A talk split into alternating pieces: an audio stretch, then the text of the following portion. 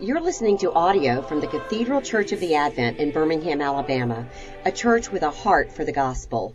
Find out more at adventbirmingham.org.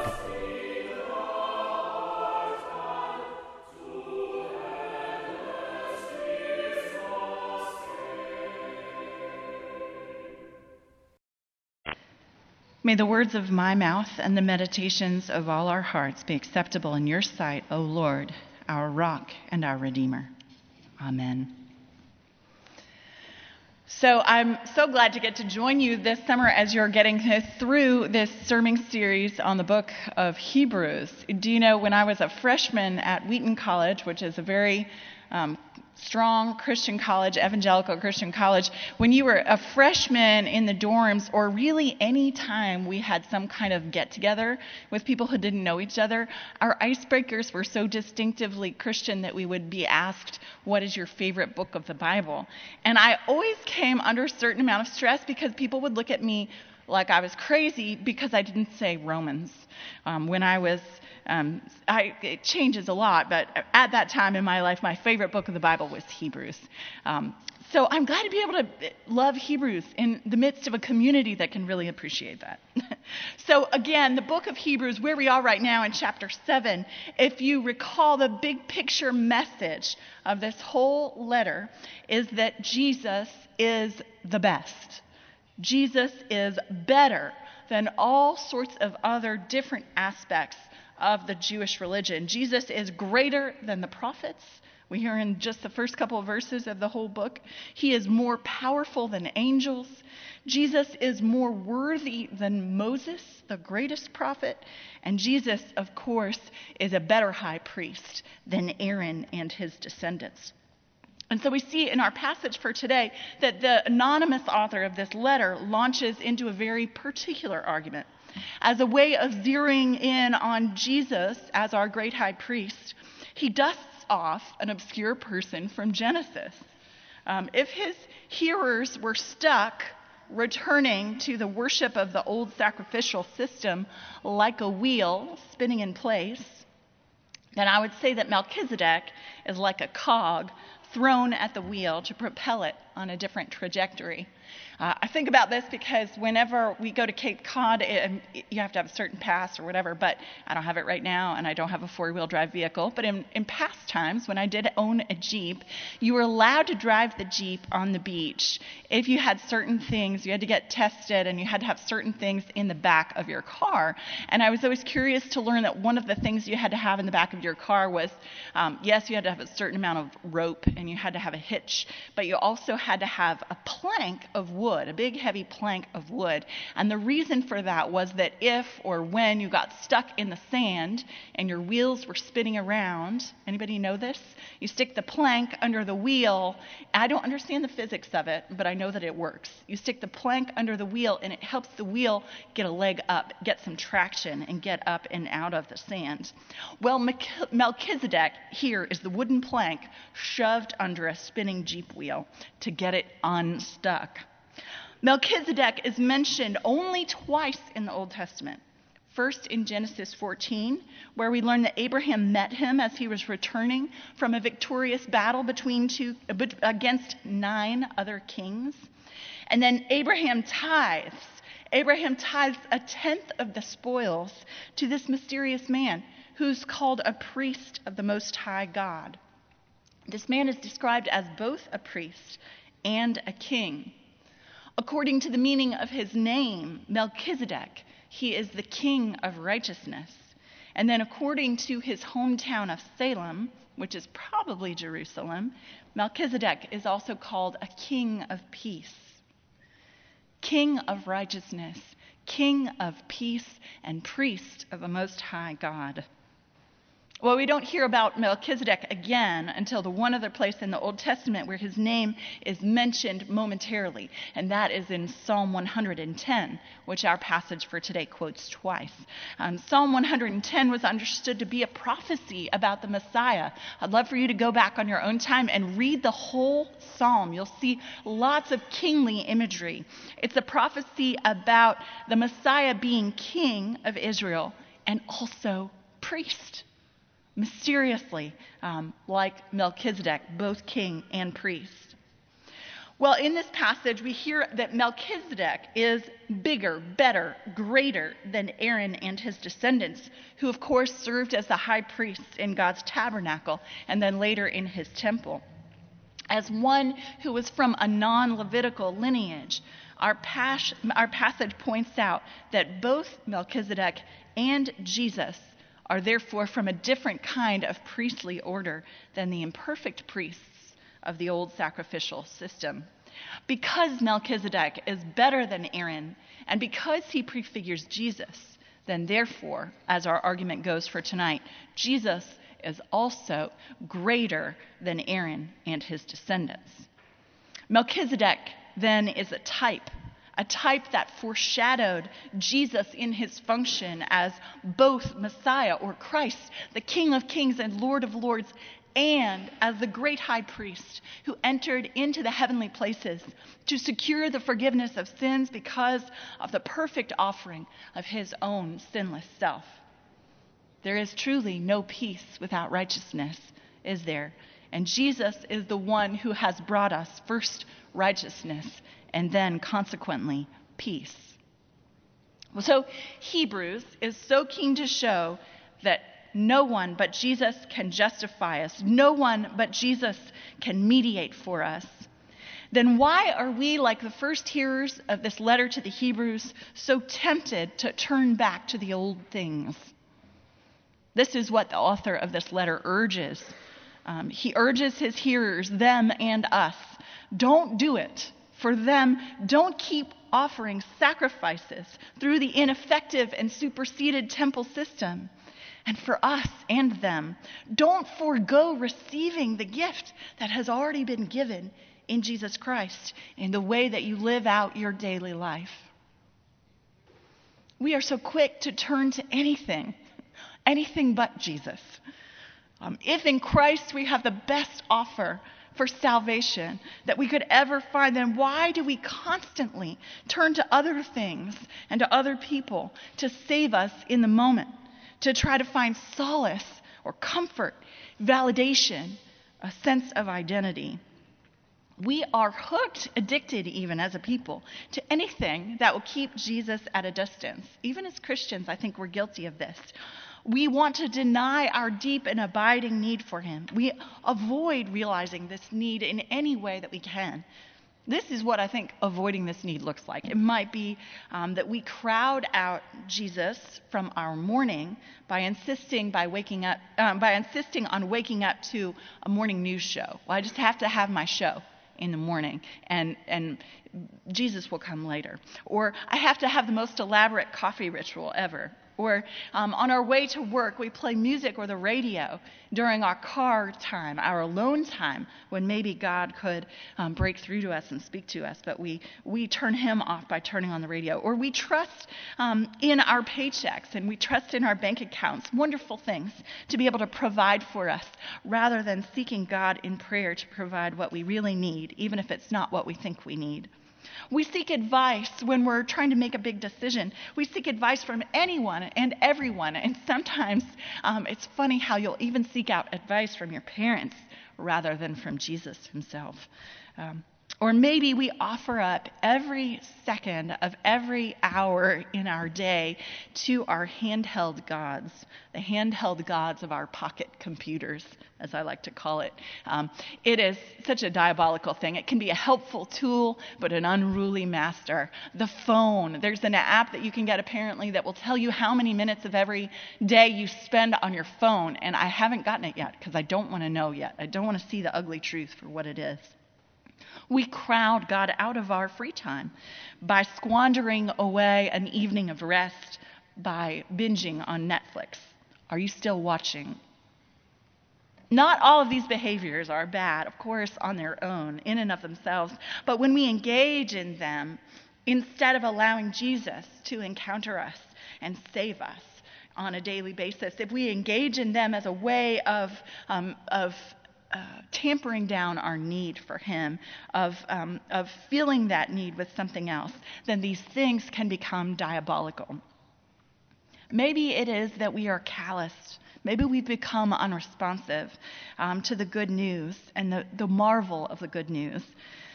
I hate to say it, but as Christians, if you are a Christian, and if you're not a Christian, then I'm really glad you're here. Um, but as Christians, too, we're so used to talking about Jesus and our salvation in Him through our forgiveness of sins because of His death on the cross um, that we get deadened to the language, even. We know about our justification by faith, we know about our need for repentance, we know of the glories of absolution do you hear about me talking about these spiritual wonders as if they're kind of laundry list?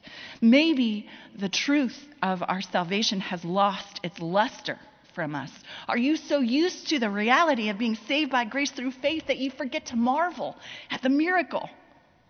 And again, mea culpa, part of the problem lies with people like me who get up and use the same words to talk about the events of our justification. We are inoculated sometimes against the truth. Our, our words lose their meaning.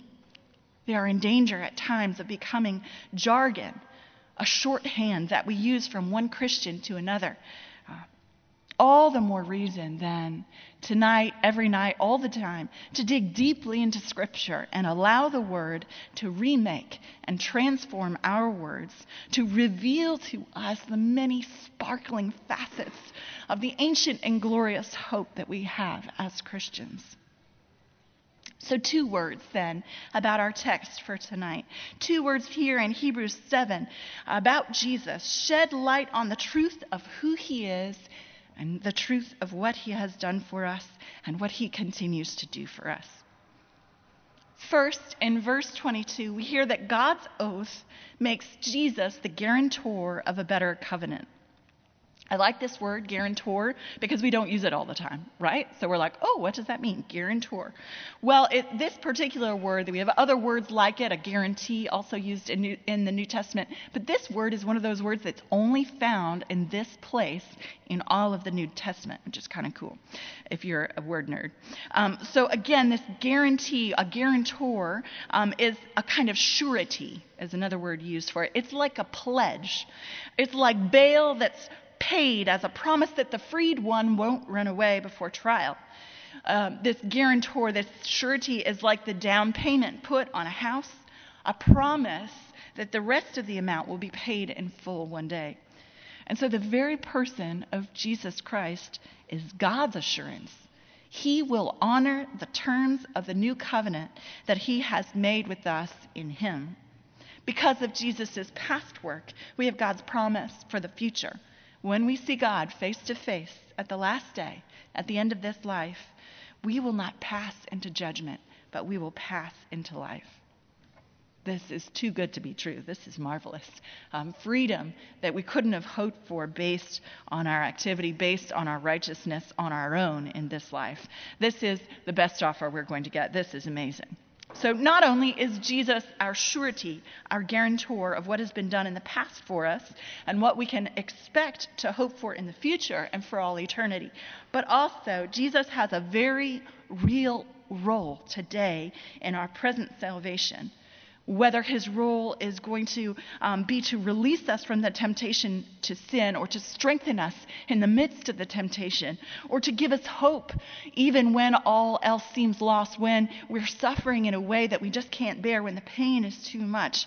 Or maybe he brings meaning. Maybe he saves us today by bringing meaning into the dullness of our daily lives, giving us something to live for, something to work for, something to love for. Well, Jesus, again, crucified but risen on the third day, raised up and there, seated at the right hand of the Father, he gives us an assurance not just for the future, but also for the present. Um, again, this reality of Jesus' ongoing um, a- aspect of our salvation is assured. We see it in Scripture when the first Christian martyr in Acts, um, by the name of Stephen, he was in the pro- he was being stoned to death, and he looked up and he saw a vision of the reality of what's going on at all times, which is that Jesus is seated at the right hand of the Father. He is seated on our behalf. Um, this is an unseen reality um, that has an incredible benefit for us as Christians in this very moment, right now. So that's the first thing that Jesus is our surety, our guarantee, our guarantor of the future based on the past. And he also has this present reality, this unseen reality that has a present effect. And this is encompassed by a word found in verse 25. Um, that Jesus always lives to make intercession. That's the word, to make intercession for those who draw near to God through him. Well, what does this mean? This does not mean that Jesus is constantly reoffering himself to God in heaven as a sacrifice. No, that would be a bad thing. Um, no, he always lives, is what the text says. He always lives, which em- emphasizes the fact that he was raised from the dead, never to die again. He has the power of an indestructible life. As Jesus himself says in Revelation 1 I am the first and the last and the living one. I died, and behold, I am alive forevermore. Jesus always lives, and for that reason, he is our eternal high priest. His death on the cross was once and for all. There's nothing that he or anyone else can do to add to the marvel of what he has already done for us. Because he now lives, then, he retains this office of great high priest. He will always be the great high priest. He is the last and the only great high priest. No one else will ever hold that job or that title or that office. And so it is in this role now, as great high priest, that Jesus lives on to intercede for us, seated at the right hand of the Father. Has anyone ever prayed for you in such a powerful way that you felt understood and supported? They seem to have known you better than you thought they did. And, um, and you just feel encouraged and strengthened when you pray with them. I hope you've had this experience. Um, if you haven't had this experience, oh, I'd encourage you to seek it out. And you can seek it out by um, making an appointment to go to Advent House, which is our prayer house. Um, you'll have a whole team of people circle around you and pray for you, and you will feel so encouraged and strengthened. Um, well, it turns out that in Jesus Christ we have the best prayer partner in all of human history, the best prayer team ever, a team of one, praying for us constantly. Jesus has our back. Jesus thinks of us. He remembers us all the time. He remembers us in the presence of God the Father.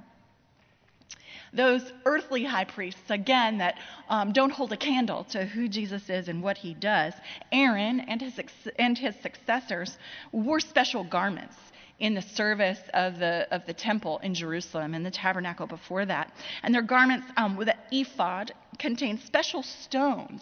I don't think of clothes containing stones, but these were big stones, it sounds like, that were set into these garments. And there were two kinds of stones. There were the stones that were set in the shoulder pieces. These must have been like, I've heard that they were six sided, which would be really cool. I don't know how that's possible, but six sided. They had six names on each stone, the names of the 12 tribes of Israel. So he wore these stones of remembrance before the Lord on his two shoulders.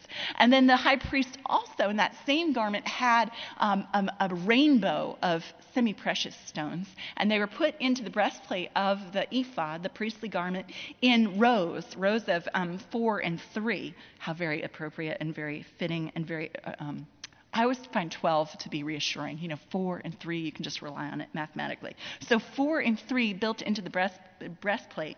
And those um, 12 names of, again, one on each stone were written there into the very garment that the high priest wore when he went into the presence of the Lord God Almighty. One commentator writes about this phenomenon. Thus, the people of God were carried by name into the divine presence, supported, as it were, in their weakness on the strong shoulders of their high priest, and bound closely to his loving and compassionate heart. Their high priest was their remembrancer. I love that. well, you might have seen my daughter. My daughter is of an age where she talks. She's beginning to talk. As my parents always said about the four of us children, it talks. When we would start to talk. Um, and it's amazing to see her personality come out through the things she says and the things that are in her tiny and very active brain. So she talks right now with these isolated words. If you recall, toddlers do that words first and maybe staccato sentences. Um, and they're meant to reference a whole paragraph that's going on in her head. Um, they say in the nursery that she talks a lot, and that they're like, well, her mama talks a lot, so she's going to talk a lot too, which is very sweet of them to say. Well, it's very generous. Um, one of her new additions, even just this week, is that she'll go, help, help. It's the most pitiful sound. Help, help, mama, help. Um, she's got a southern accent already. Help, help, help. Um, and help could mean any myriad of things. Help means, help, I got stuck under the, underneath this chair and I'm in pain. Help means, um, help me put on the baby doll's clothes because I don't know how to do it. Help means um, I need some food, but I won't tell you what kind of food, so you got to throw 12 different kinds of food at me to figure out what kind of food I mean. Help means I can't reach your cell phone on the table where you put it just out of my reach, but I want you to help me to get it, even though if I thought about it for a minute, I'd realize you won't help me get it. Help, help, help, help. Everything is help. And I love it. I, I love that she's reaching out. I appreciate her awareness of her all pervasive need. Jesus knew what he was talking about, didn't he, when he said that unless you change and become like little children, you will never enter the kingdom of heaven. That feels like a hard word. And it's actually, though, an invitation. The need is there all the time. Our need is there all the time. Small children like Althea know their need. She is, has no delusions about her need. but we've gotten too old, haven't we? We delude ourselves into thinking that we don't need Jesus' help at every moment of every day. And when we do that, we operate like functional pagans, or at best agnostics, thinking that God has set us up and that He wants us to take it from here or that he is that, um, that overused image of a benevolent watchmaker who sets the universe in motion. Well, maybe Jesus is the Christian version. He sets us up as Christians and then he wants us to take it from here. He'll come in for a little tune up and then he'll back right out and let us, let us um, work it out on our own. This is not the way God is. He delights in coming to help us in our time of need because that is a point of relationship, a place of closeness, of um, intimacy between us and Him. That's part of the ongoing nature of our relationship with Him. He delights to save us in every hour, every moment of every day. Um, Jesus remembers us even when we forget Him and even when we forget our need.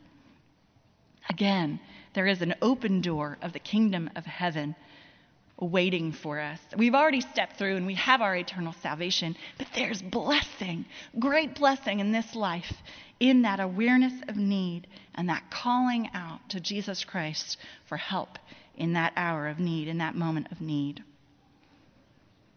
Jesus is our great high priest. He remembers us day and night before the throne of God.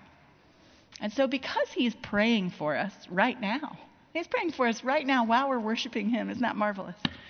Why don't we finish and close by turning and praying to Him? Let us pray. Thank you, Lord Jesus. You remember us even when we forget you. And so we ask, open our eyes to see our constant need for you through every moment of every hour of every day. And then, as we call upon you, would you lavish your love upon us through your response to our need for help?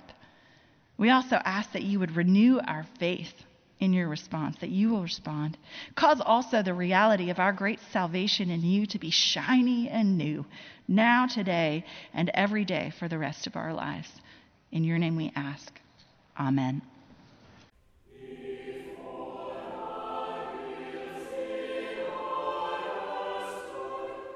You've been listening to audio from the Cathedral Church of the Advent. If you live in Birmingham or find yourself visiting, we hope you'll join us at one of our Sunday services. Find out more at adventbirmingham.org.